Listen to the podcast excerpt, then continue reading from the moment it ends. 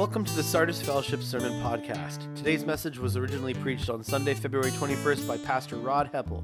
This is the eighth sermon in our 2021 winter sermon series entitled The Joy of the Lord, the Book of Philippians. Check out sardisfellowship.com for more information about our church. Hi, everyone.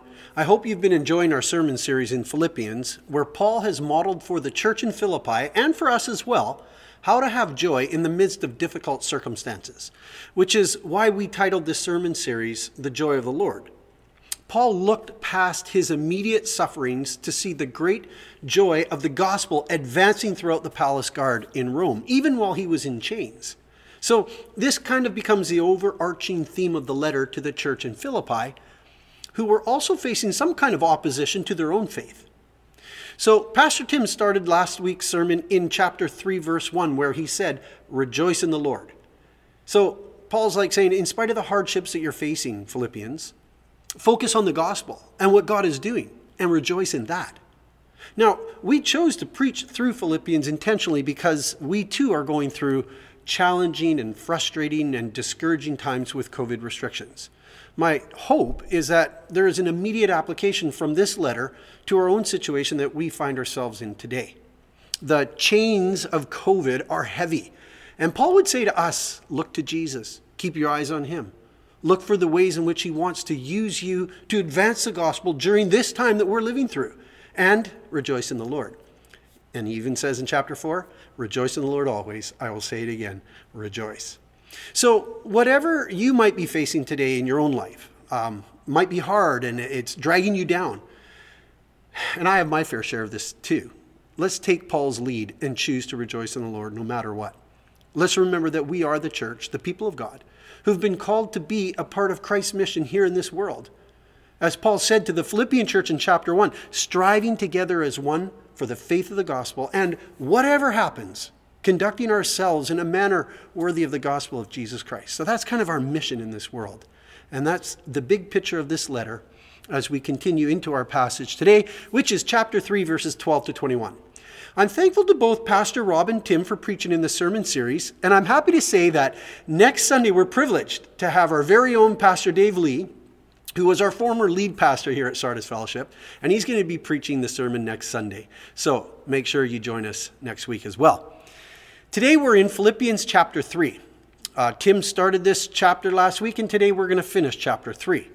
Now, verses 12 to 14 are some of the most well known and quoted verses in the New Testament. In fact, our own dear brother Jack Reams, who passed away earlier this year in January, had these very verses highlighted in his Bible with a little note in the margin that said, Preach on this at my funeral. And, uh, and so I did. So let's read these beloved verses and see what they have to say. Philippians 3 12 to 14. Paul says, Not that I have already obtained all this or have already arrived at my goal, but I press on to take hold of that for which Christ Jesus took hold of me. Brothers and sisters, I, I do not yet consider myself, I do not consider myself yet to have taken hold of it. But one thing I do, forgetting what is behind and straining toward what is ahead, I press on toward the goal to win the prize for which God has called me heavenward in Christ Jesus. First thing to note is that the language that Paul uses here, you know, the pressing on toward the goal to win the prize, is language used for running a race. It's the imagery that Paul has in mind here of an athlete. It's actually one of his favorite analogies that he likes to use in all of his letters, or many of them, where he tries to explain the spiritual race uh, through the physical running of a race. He's well aware of the Olympic Games as well as some other ones called the uh, Isthmian Games that ran in Corinth and around that area. And it seems that Paul takes great interest in these games and often will make the comparison between the athlete to the Christian and the physical running of a race to the running of the spiritual race. We see this in 1 Corinthians 9, verse 24 and 25, where Paul says, Do you not know that in a race all the runners run, but only one gets the prize? Run in such a way as to get the prize. And that's the exact same emphasis that Paul has here in our passage in Philippians. He goes on to say in verse 25 Everyone competes in the games, everyone who competes in the games goes into strict training. They do it to get a crown that will not last, but we do it to get a crown that will last forever. You see, that's the prize that Paul's talking about in Philippians 3. So, if Paul could use sports illustrations in his sermons, then I can do the same, right? Go Canucks, go. Although there's very little this day that I want to use by way of an illustration from the Canucks, maybe uh, perseverance or it's darkest just before the dawn.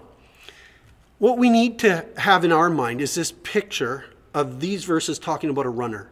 One who not only enters the race, but runs the race all the way to the end and, and with intensity, straining towards the finish line, winning that prize. That's the picture that Paul paints for us as he reflects on his own spiritual journey and how we are to follow Christ. So, one, you start the race, two, you run the race, and three, you finish the race. Now, there's this very famous race that took place here in Vancouver in 1954 at Empire Stadium, where the British Commonwealth Games were hosted that year. There was tremendous build-up to um, one of the races. It was a one mile race that was to take place between two runners who both had earlier that year broken the four minute mile, running it in like three minutes and 59 seconds. The first guy is John Landy from Australia, and the other one is Roger Bannister from England. Now, they would finally meet and go head to head to determine who was the world's fastest runner. That's why all the hype. In fact, they promoted this race as the mile of the century, but afterwards it became known as the Miracle Mile. You might remember that.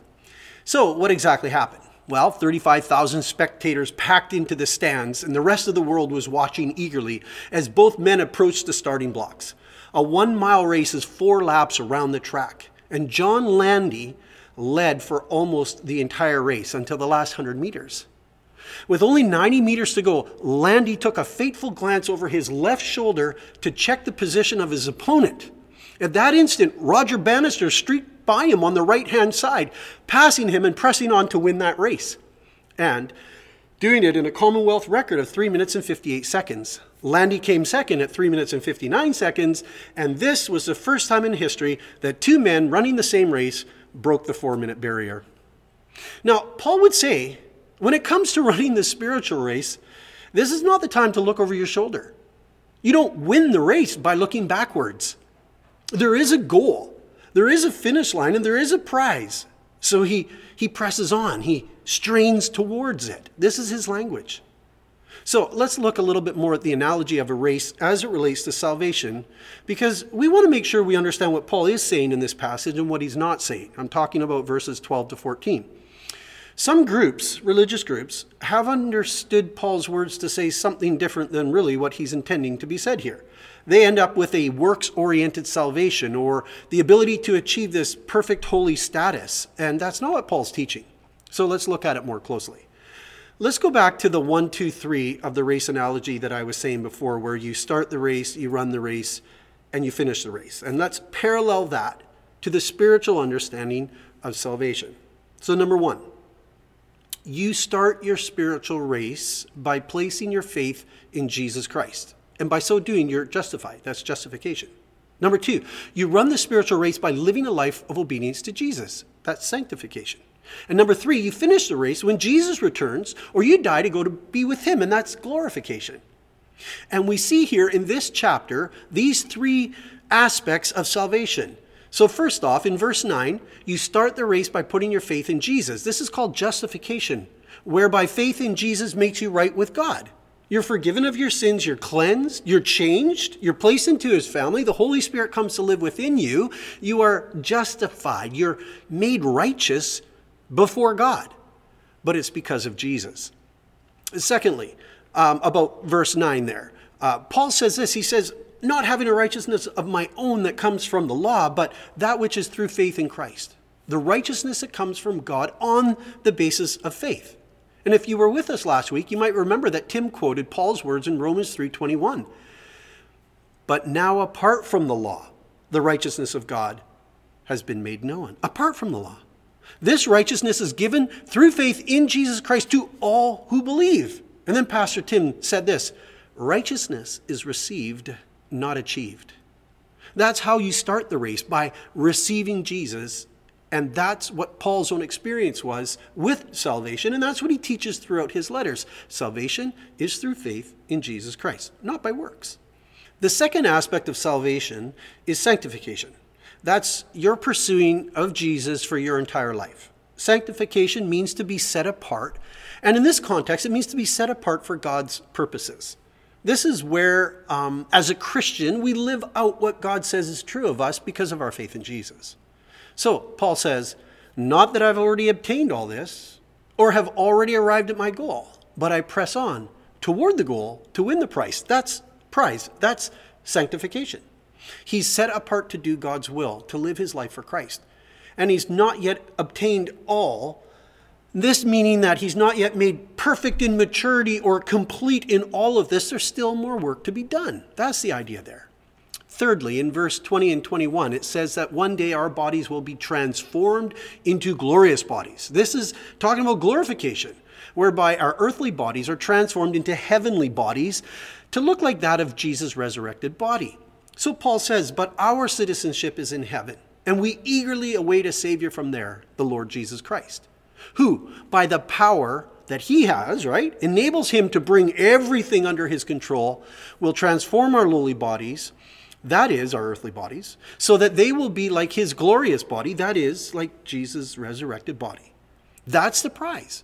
When we step across the finish line, when we step into eternity, God has prepared for us an eternal home. That's why Paul says that we have heavenly citizenship and that we've received a glorified body at that moment, fit for that eternal home. So, justification, sanctification, glorification. You start the race, you run the race, you finish the race. So, what Paul is speaking about here in verses 12 to 14 is the second aspect of salvation here. He's, he's talking about sanctification. He's not describing how to be saved, he's describing how you are to live now that you are saved. He's not talking about how you start the race, he's talking about how you run the race. You know, we all know how easy it is to start something and not finish it. It's easy to start a race and not finish the race, right? Like, how many do overs do we actually need? Evidently, a lot. So, what might have been in um, mind of the people here when they're reading this as, as to the challenges that they found hard in running the spiritual race that they needed to continue to press on? I would think that they're much the same things that you and I struggle with. Not much has changed from generation to generation. There's nothing new under the sun. Uh, you know, it could have been apathy. The person just tires of life, the grind of life. Maybe they were disillusioned because they had hoped for the return of Christ and that he would come and end their struggles, and it hadn't happened yet. And they were kind of losing their spiritual fervor. Maybe it was just outright sin, right? Like sin sucks the joy out of running the race. And maybe that left them feeling indifferent indifferent towards living a life for Christ. Paul's about to address a wrong perspective in their understanding because in verses 18 and 19 he says there's many people who live as enemies of the cross of Christ. Their God is their stomach and their glory is their shame. So there seems to be a group of people who have lost sight of the holiness of God and the importance of running this race, right? They resorted to living um, life for the things of this world, and maybe they were counting on God's grace to cover it all, and they just had given up on trying to live a holy life well, whatever it was they, that they struggled with, it's the same kind of stuff we have pride, greed, lust, selfishness, laziness, arguing, disagreements, divisions. Paul wants to help this church to keep going, to not drift, to not look back, to not stop running. If we're honest, these are the same kinds of things that keep us from running the race, as Paul's describing here, with intensity and perseverance, right? He even says in verse 17, follow my example. You know, what Paul's saying is he's trying to inspire their faith. He's saying, don't let the sin of this world cause you to lose sight of the fact that you are in a race and there is a goal and there is a finish line and there is a prize. So press on, strain toward it. So, are we running the spiritual race as we should be? And what is it that keeps you from running the race as Paul wants us to hear? What keeps us in the race? Is it not God's grace that keeps us in the race? The fact that we know that Jesus died for our sins, the fact that we know He forgiven us our sins, the fact that we know we can't turn our back on Him. That's what actually motivates Paul here. He says he presses on to take hold of that for which Christ Jesus took hold of him. Jesus took hold of Paul when Paul was caught up in legalism. Remember his story? He had been a zealous Pharisee studying and at one time, he was driven so much to keeping the law that he was even persecuting the church and, and having people killed for disobeying the law. But then he met Jesus. Or maybe I should say that Jesus met him. And then Paul realized that his own efforts could not produce righteousness. It was only found in Jesus, not in keeping the law. Paul's own righteousness could not save him. Remember last week? That was his paradigm moment, the shift from law to grace. And he knew that for himself. And that's what motivated him to be in that race. It was because of the act of God's grace shown to Paul that Paul now says, That's how we live out this life. That same passion Christ had to save me from my sin and took a hold of my life, it's how I want to have a passion for living my life for Him. This isn't complicated. I mean, it's complicated in the sense that it's hard to do, but not to understand. Jesus gave His life for us, He wants us to live our lives for Him. To the legalist, Paul would say, You can't achieve righteousness with God by your works. And so he reminds them that it's only through faith in Jesus. That's how you start the race. But to the one who sees grace as a license to sin, he reminds them that it's because of God's grace that we are to live for Jesus and to pursue a life of righteousness. We don't take that for granted. At least we're not supposed to.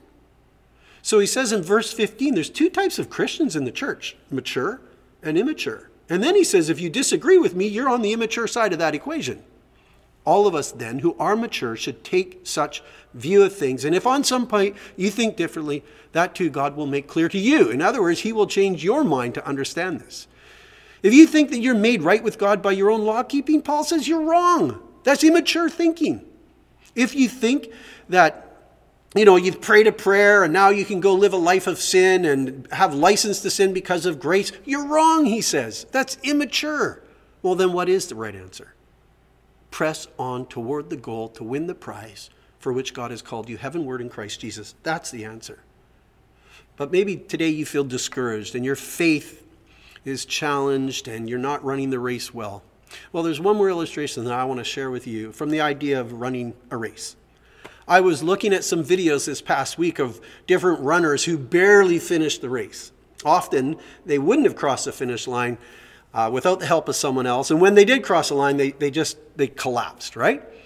So a number of runners would stop and help someone and carry them basically across the line just so that person could complete the race. And, and I thought that was really touching because it meant that their time would be less and, you know, number of runners ran past, but some people helped them out. Well, there's this one illustration that really caught my attention. It was a race, a long distance cross country race in 2012, where there were two racers out in front a Spanish runner and a Kenyan. Now, the Kenyan was a good distance ahead of the Spanish runner, but he didn't realize where the finish line was. He mistakenly stopped 10 meters short of the finish line. The Spanish runner was just booking along, about to pass him, when he took in the situation and realized that the Kenyan had mistakenly thought that he'd already crossed the finish line. Now, they couldn't speak each other's language, and so the Spanish guy just continued to push and point the Kenyan runner to the finish line. and he allowed the Kenyan to cross that line first because he knew that he was the rightful winner. You know, Paul's doing that. He's, he's pointing the way for the church of the Philippians. He's saying, he's reminding them, just keep going. You're not there yet. You haven't crossed the finish line. It's just ahead. Strain toward it. We see this same kind of care of Paul for this church in chapter 2 with Timothy when he says, I hope to send him to you soon. Why? Because he wants the church to make it, he wants the church to finish strong. You know, I think that's why Jack Reams had that verse or those verses highlighted in his Bible, because he wanted to finish strong. Jack's own spiritual story reflected the fact that he had started the race with Christ. He had stumbled along the way. He had you know, reset his eyes on Christ, and he wasn't content to just float along to the finish line. No, he pressed on and he finished well, forgetting what is behind, straining towards what is ahead. Paul knew that there was a day of judgment coming. And to not run this race well meant one day we would stand before God and have to give an account of our lives. And he wanted to remind this church of that truth as well. He said in, in 2 Corinthians 5:10, for we must all appear before the judgment seat of Christ, so that each of us may receive what is due what is due us for the things done while in the body, whether good or bad. You know, that's a sobering thought. But it's also a motivating thought. Let's take hold of Christ for that which he took hold of us. You know, as Paul neared the end of his life, he could pen these words in 2 Timothy 4 For I am already being poured out like a drink offering, and the time for my departure is near. I have fought the good fight, I have finished the race, I have kept the faith. Now, there is in store for me the crown of righteousness, which the Lord, the righteous judge, will award to me on that day. And not only to me, but also to all who have longed for his appearing. Wow, that is awesome. I want to encourage you that if you need help in pursuing Christ, I hope that you will reach out to us. You can email or call our staff. We're here to help you take your next best step in following Jesus. There is also many other avenues that are available to you to run this race well, to help you in that.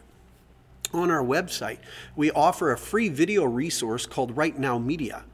And you just click on the banner, you add your email and a password, and you have access to thousands of sermons that you can use as podcasts uh, or video, Bible studies uh, to encourage you. There's videos for your kids and studies for youth, and just a host of things. It's called Right Now Media.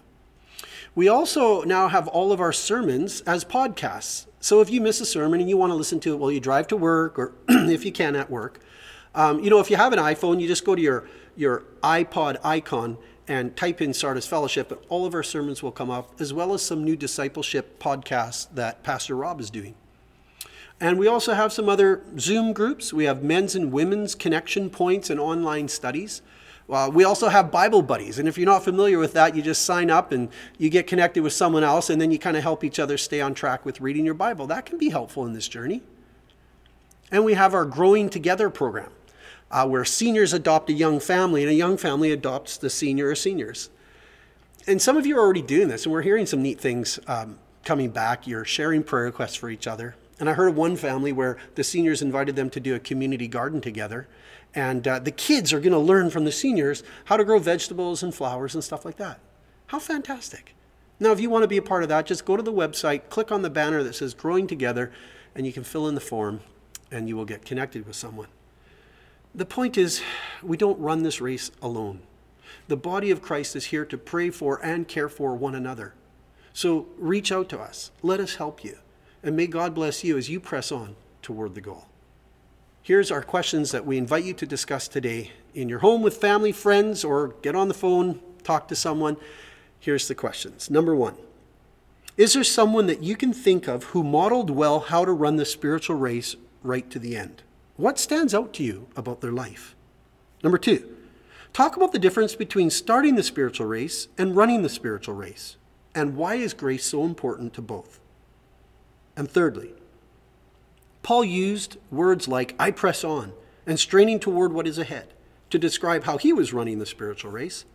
What is one thing you could do this week that would move you forward in your spiritual walk? Well, God bless you as you talk about those questions, and may He truly guide you to having that deep sense of following Christ right to the very end. Take care. Thanks for listening to the Sardis Fellowship Sermon Podcast. For more information on Sardis Fellowship, please check out sardisfellowship.com.